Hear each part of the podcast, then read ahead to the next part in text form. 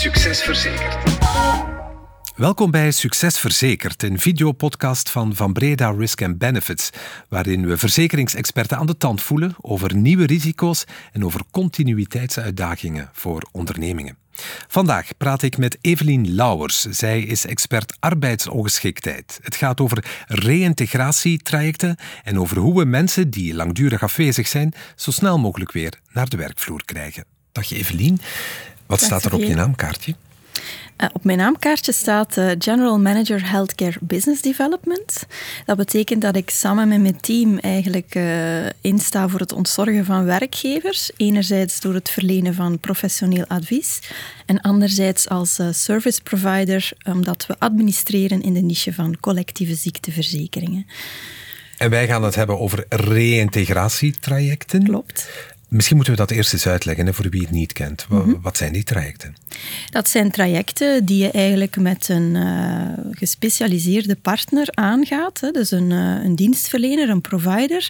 En die uh, werknemers eigenlijk begeleidt om zo snel mogelijk het werk te gaan hervatten. Het zijn mensen die uitgevallen zijn op het werk die jullie ja, begeleiden? Klopt. Ze zijn langdurig afwezig van het werk omwille van ziekte of een privéongeval.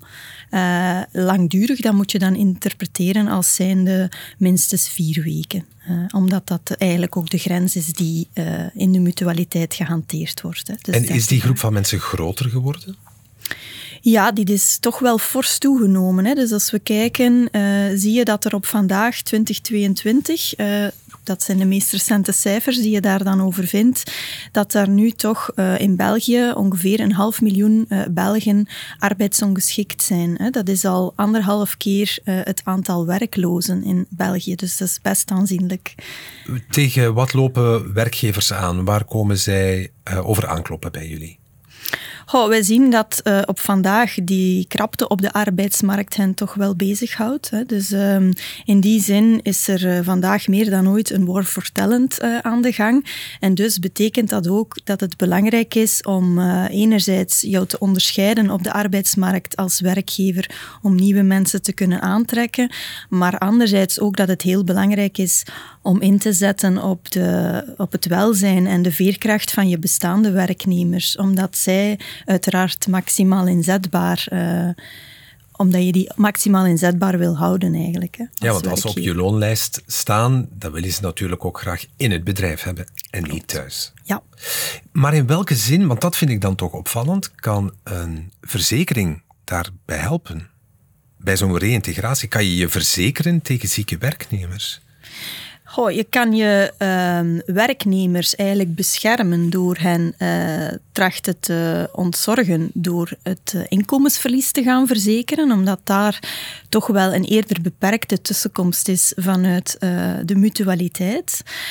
dat is maar 60% van een begrensd jaarloon, dat ongeveer op een 53.000 euro op jaarbasis ligt. Dus in die zin kan je daar als werkgever een arbeidsongeschiktheidsverzekering voor aanbieden. En we zien dat in die verzekering een reïntegratietraject eigenlijk um, veel meer dan vroeger ook aanwezig is. Omdat dat net ook het verschil maakt om jouw werknemers dan eigenlijk uh, sneller het werk te laten hervatten. Ja, vaak laat je je verzekeren omdat de overheid iets niet heeft gedaan. Mm -hmm. Maar de overheid doet wel iets ook aan langdurig zieken en aan reïntegratietrajecten. Daar is een koninklijk besluit over, daar is wetgeving over. Die is dan niet genoeg? Wat je ziet is dat die eigenlijk niet kort genoeg op de bal speelt. Hè. Dus uh, sinds december 2016 is er inderdaad een uh, reïntegratiewetgeving gelanceerd.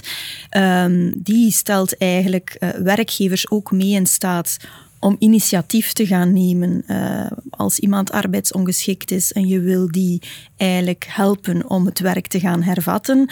Alleen was het zo dat die termijn eigenlijk maar start. Dus de werkgever kan maar initiatief nemen vanaf de vierde maand van afwezigheid van het werk. En dat is eigenlijk te laat als je weet dat Um, na drie tot zes maanden afwezigheid van het werk, maar de helft van de mensen spontaan het werk gaat hervatten. Hè. Dus in die zin ja, ben je dan al uh, een eind weg en is het beter om vanaf de vierde of de vijfde week van afwezigheid van het werk al actie te nemen. Ehm, en dus komen er meer werkgevers bij jullie aankloppen, niet alleen om dat inkomensverlies als een soort van gunst naar de werknemer toe te compenseren, maar ook reïntegratieverzekeringen af te sluiten. Met welke hoop? Goh, met de hoop om de inzetbaarheid van een uh, werknemers uh, te verhogen, enerzijds, maar toch ook wel vanuit een welzijnsaspect. Hè, dat je ziet dat het echt wel caring employers zijn die uh, begaan zijn, hè, zorg willen dragen voor hun werknemers. Uh, en vooral uh, die mensen terug gelukkig aan het werk willen krijgen. Hè? Omdat het ook in de organisatiepsychologie wel degelijk bewezen is dat werken gelukkig maakt als je het in de juiste context kan doen. Omdat het jou voldoening geeft aan sociale contacten. Dus ook dat is een, een reden waarom werkgevers er meer en meer uh, naar kijken. En dat is ook de reden waarom het zo explosief gestegen is, het aantal reïntegratietrajecten, waar jullie dan intussen komen? Goh, ik denk dat dat um, aan verschillende oorzaken te wijten is. Ik denk dat het bewustzijn vooral getriggerd is sinds 2016. Um, ehm, maar dat je ook ziet dat het um, wel degelijk een must-have geworden is, zo'n arbeidsongeschiktheidsverzekering, inclusief een reïntegratietraject, om het verschil te maken op de markt als werkgever. Dus dan komen we terug in het domein van het recruteren van die mensen.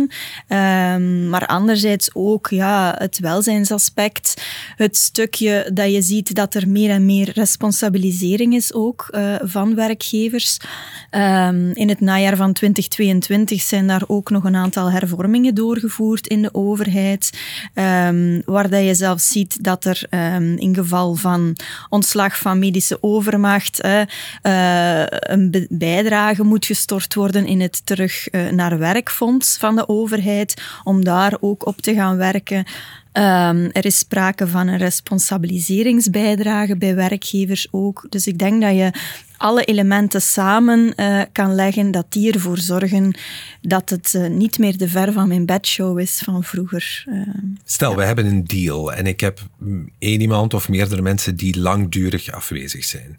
Op welke manier verloopt dat traject dan als ik met hen in gesprek wil gaan of, of iets wil doen daaraan? Wel, het, uh, het is altijd eh, volgens eenzelfde stramien opgebouwd. Hè. Dus je wordt uh, benaderd door een externe partner die dan ja, op de hoogte wordt gebracht van het feit dat je langdurig afwezig was van het werk. Um, en die gaan dan zorgen voor een soort intake. Hè. Dus zij gaan jou contacteren en vooral beluisteren of jij interesse vertoont als werknemer om erop in te stappen. Want dat is wel een belangrijk gegeven. Het is altijd op vrijwillige basis. Hè. Niemand kan jou verplichten om daarin te stappen. Um, die intake is dan ook belangrijk, omdat je daar ook gaat peilen in welke mate de betrokkenen eigenlijk gemotiveerd is om, om uh, die reïntegratietrajecten aan te vatten. Hoe vaak is dat zo? Heb je daar zicht op? Uh, nee, daar hebben we niet hmm. echt cijfers van. Het merendeel stapt er wel in, denk ik. Wil op zijn minst beginnen aan de oefening. Ja, op zijn. Maar het is niet verplicht. Het is niet verplicht, nee. Uh, die partij die instaat voor die trajecten, heeft ook wel de mogelijkheid om er zelf de stekker uit te trekken, mochten zij merken van de motivatie zit niet op peil of de slaagkans is gewoon te laag, dan kan het ook zijn dat, dat zij zelf aangeven. Het is te vroeg, we moeten nog meer inzetten op het herstel. Uh, dus dat kan ook wel. Hè. Het begint met een gesprek. Het begint met een gesprek, inderdaad, dus die intake. En wie geeft daar het ehm, signaal voor? Gaat dat over hoe lang je al afwezig bent? Is dat via de huisarts? Is dat via het bedrijf zelf? Um, dat gaat meestal ofwel via de verzekeraar ofwel door een uh, dienstverlener zoals Van Breda. Hè. Mhm. Als je kijkt in de rol die wij opnemen als third-party administrator, waar wij het administratief beheer doen, is dat typisch na een schademelding door de werkgever. Hè, dat we rond de derde, vierde week van afwezigheid eigenlijk ook contact laten opnemen met die arbeidsongeschikte werknemer. Ja. En dan wordt er gekeken naar wat de situatie daar is bij die werknemer? Ja. Want iemand kan ook heel flink ziek zijn die helemaal nog niet toe is aan zo'n reïntegratie natuurlijk. Ja, absoluut. Hè. Dus daar wordt er ingeschat van, kijk, in welke fase bevinden we ons in de arbeidsongeschiktheid? Is het aangewezen om eerst op herstel te werken? Maar zelfs dan uh, kan het ook belangrijk zijn om begeleiding te voorzien, advisering, uh, ondersteuning hè, op uh, psychologisch vlak, dat je daar eigenlijk ook zorgt dat je daar um, meer inzet op de zorg voor die werknemer. Dus, ook dat dus het is echt een dialoog. Het is niet zo dat de werknemer, want vaak is dat de vrees, in het verdomhoekje zit en, en uitleg moet gaan geven over de situatie. Het is wel echt een dialoog. Absoluut, ja. Na dat startgesprek, wat dan? Stel dat dat positief geëvalueerd wordt, wat zijn dan mogelijke stappen? Als dat positief geëvalueerd wordt, dan wordt het effectief opgestart en dan zit je eigenlijk in een verkennende fase waar men uh, begeleidingsgesprekken gaat opstarten en waar er echt aan de slag uh, gegaan wordt. Hè. Dat is vaak psychologische begeleiding, maar dat kan ook bestaan uit fysiotherapie of kinesietherapie. Hè. Dus het, het kan ook multidisciplinair zijn, zo'n traject.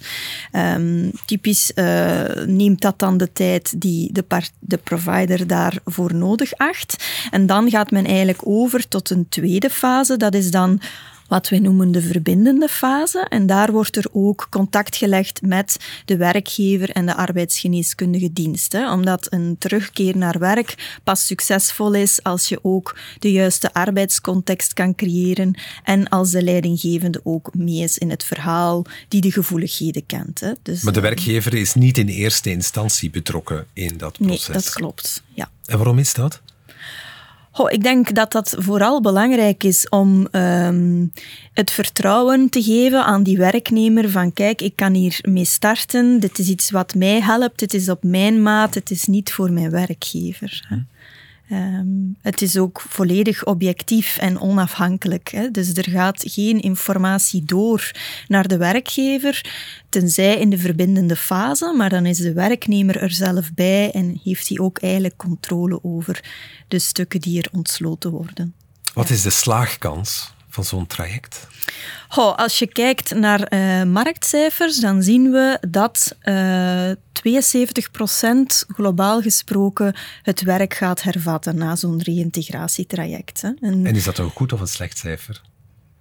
Dat is wat mij betreft een goed cijfer. Ja, hm. absoluut. Hè. Dus um, ik denk dat je anders moet kijken, dat je moet vergelijken met 50% na twee jaar. En dat je ziet dat het hier dan 72% na zes maanden is die het werk hervat. Dus toch wel een, uh, een mooie impact. Kan je in die groep, is dat een homogene groep of een heterogene groep? Daarmee bedoel ik, zijn die allemaal, zitten die in dezelfde leeftijdscategorie? Of is dat eigenlijk alles tussen 7 en 77, om het uh, met een boetade te zeggen. als je kijkt naar de mensen die langdurig afwezig zijn van het werk, een grote groep, hè, dus een half miljoen Belgen, daar is het uh, merendeel zit in de leeftijd tussen 50 en 65 jaar. Hè. Dat is de overgrote meerderheid. Maar de meest forse stijging zie je wel in een andere groep.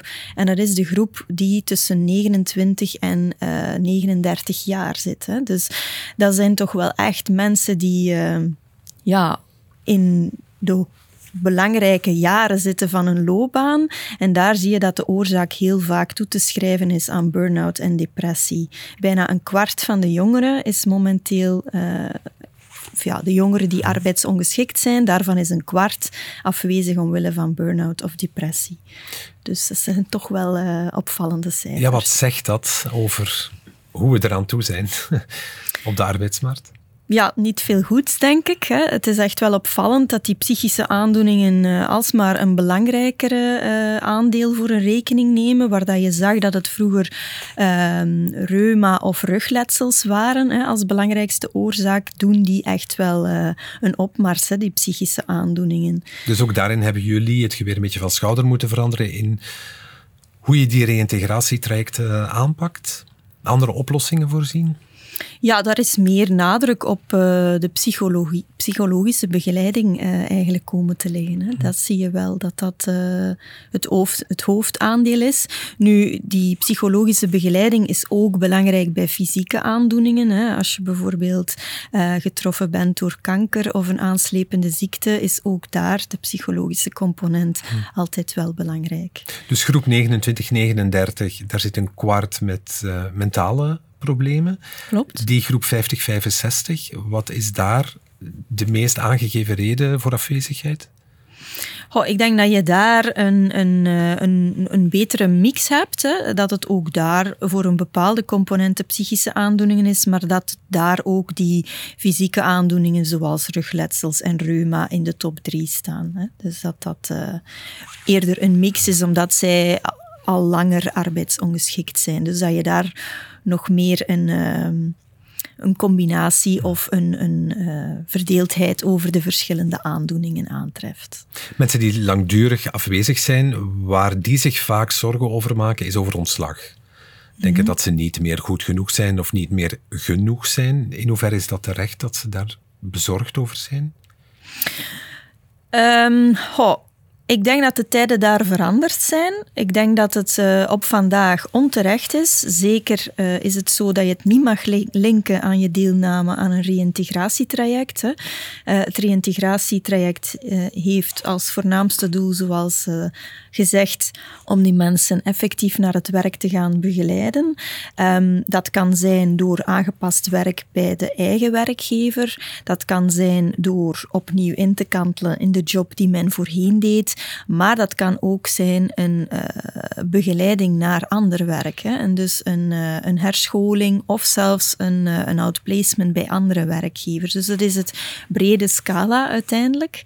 Um, in het vroegere reïntegratietraject dat vanaf 2016 door de overheid is uh, ingeroepen, was wel een van de mogelijkheden om eigenlijk tot ontslag wegens medische overmacht. En dat uh, gebeurde ook en daar is wat onrust over. Hè?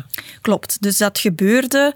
Um, daar was toch, is toch ook wel vastgesteld dat dat bij een heel aantal werkgevers ook wel uh, ja, het eindpunt was van zo'n reïntegratietraject. Maar dan spreken we over het wettelijke traject. En daar is nu uh, in het najaar van 2022 met de hervormingen gelukkig wel een wijziging in aangebracht. Dus daar zijn de twee uit elkaar gesplitst. Dus het uh, wettelijk reïntegratietraject kan nu niet meer als eindpunt hebben om ontslag wegens me medische overmacht in te roepen. Hè. Dus in die zin is het iets veiliger geworden, als je het zo mag stellen. Ja, klopt. De twee zijn uit elkaar geknipt, geknipt en vind het persoonlijk wel een goede zaak, omdat ik er echt van overtuigd ben dat die reïntegratietrajecten echt bijdragen tot het welzijn van de werknemer. En dat kwam nu al eens in een uh, foutief daglicht. Uh, hoe vaak moet je als bemiddelaar optreden? Want een werkgever en een werknemer zien de dingen soms anders. Een werkgever zal niet blij zijn met iemand die lang thuis zit, zeker als dat geen succesvol traject is. Wil misschien richting ontslag gaan, terwijl de werknemer dat natuurlijk niet wil. In hoeverre moet je die beide belangen met elkaar zien te verzoenen? Ik denk dat we daar eigenlijk quasi nooit als bemiddelaar in optreden. En dat dat iets is um, dat ook uh, in die onafhankelijkheid, uh, of dat die onafhankelijkheid bijtreedt. Omdat uiteindelijk die werknemer zelf ervoor kiest om, uh, om erin te stappen, ja dan nee. En wat dat je merkt, is dat als daar een conflict aan de basis ligt, dat je dat toch vaker voelt in de bereidheid om in te stappen. Of dat het dan net loont om in die reïntegratietrajecten met een partij die aan de zijlijn staat, eigenlijk uh, in die zin die verbinding trachten op te zoeken. Hè. Want als er een conflict is, kan dat natuurlijk een lang en slepend proces worden, waarin mm -hmm. iemand misschien toch op een gegeven moment de knoop moet doorhakken. Wie doet dat dan het best? Moeilijke vraag eigenlijk, hm? ja. Um, ik denk dat de werknemer daar altijd moet beslissen of hij daarin wil meegaan, ja dan nee. Hè. En kan een reïntegratiepartner ook aangeven dat het misschien beter is dat het proces stopgezet wordt voor iedereen in dat proces?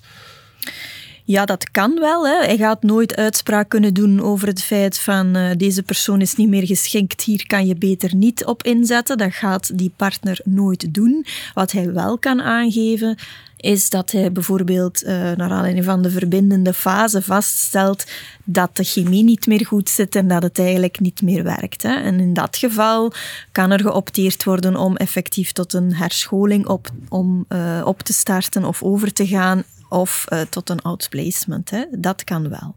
Je zei bij het begin van ons gesprek al dat het aantal aanvragen bij jullie heel erg gestegen is. Zeker als je die inkomensverzekering of die inkomensgarantieverzekering koppelt aan een reïntegratietraject. Maar moet je bedrijven vaak nog overtuigen van de voordelen? Want misschien denken werkgevers dat gaat mij alleen maar geld kosten en niet zo heel veel opbrengen. Je moet ze nog wel steeds overtuigen, al zie ik wel een, uh, een sterke evolutie de voorbije twee, drie jaar eigenlijk, als ik het zo bekijk. En daar zou ik toch ook wel durven stellen dat we van theorie naar praktijk geëvolueerd zijn. Hè? Waar dat je ziet dat um, werkgevers in eerste fase zich vooral informeerden, uh, wouden weten wat dat de mogelijkheden zijn of waren, uh, zie je dat ze nu effectief geïnteresseerd zijn om zelfs te investeren uh, in zo'n traject, het zelf te financieren hè, waar nodig. Um, en ja, de afgelopen jaren hebben we, of afgelopen jaar, we toch met een, belang, een aantal belangrijke werkgevers ook een, uh, die dienstverlening mee kunnen opnemen in het pakket. Ja, de cijfers die tonen aan dat het een goede investering kan zijn. Ja, absoluut. Dus als je ziet, um, de kost uh, van kortdurend verzuim, dus dan spreek je onder de maand, die bedraagt op, uh, op jaarlijkse basis 1100 euro per voltijds equivalent.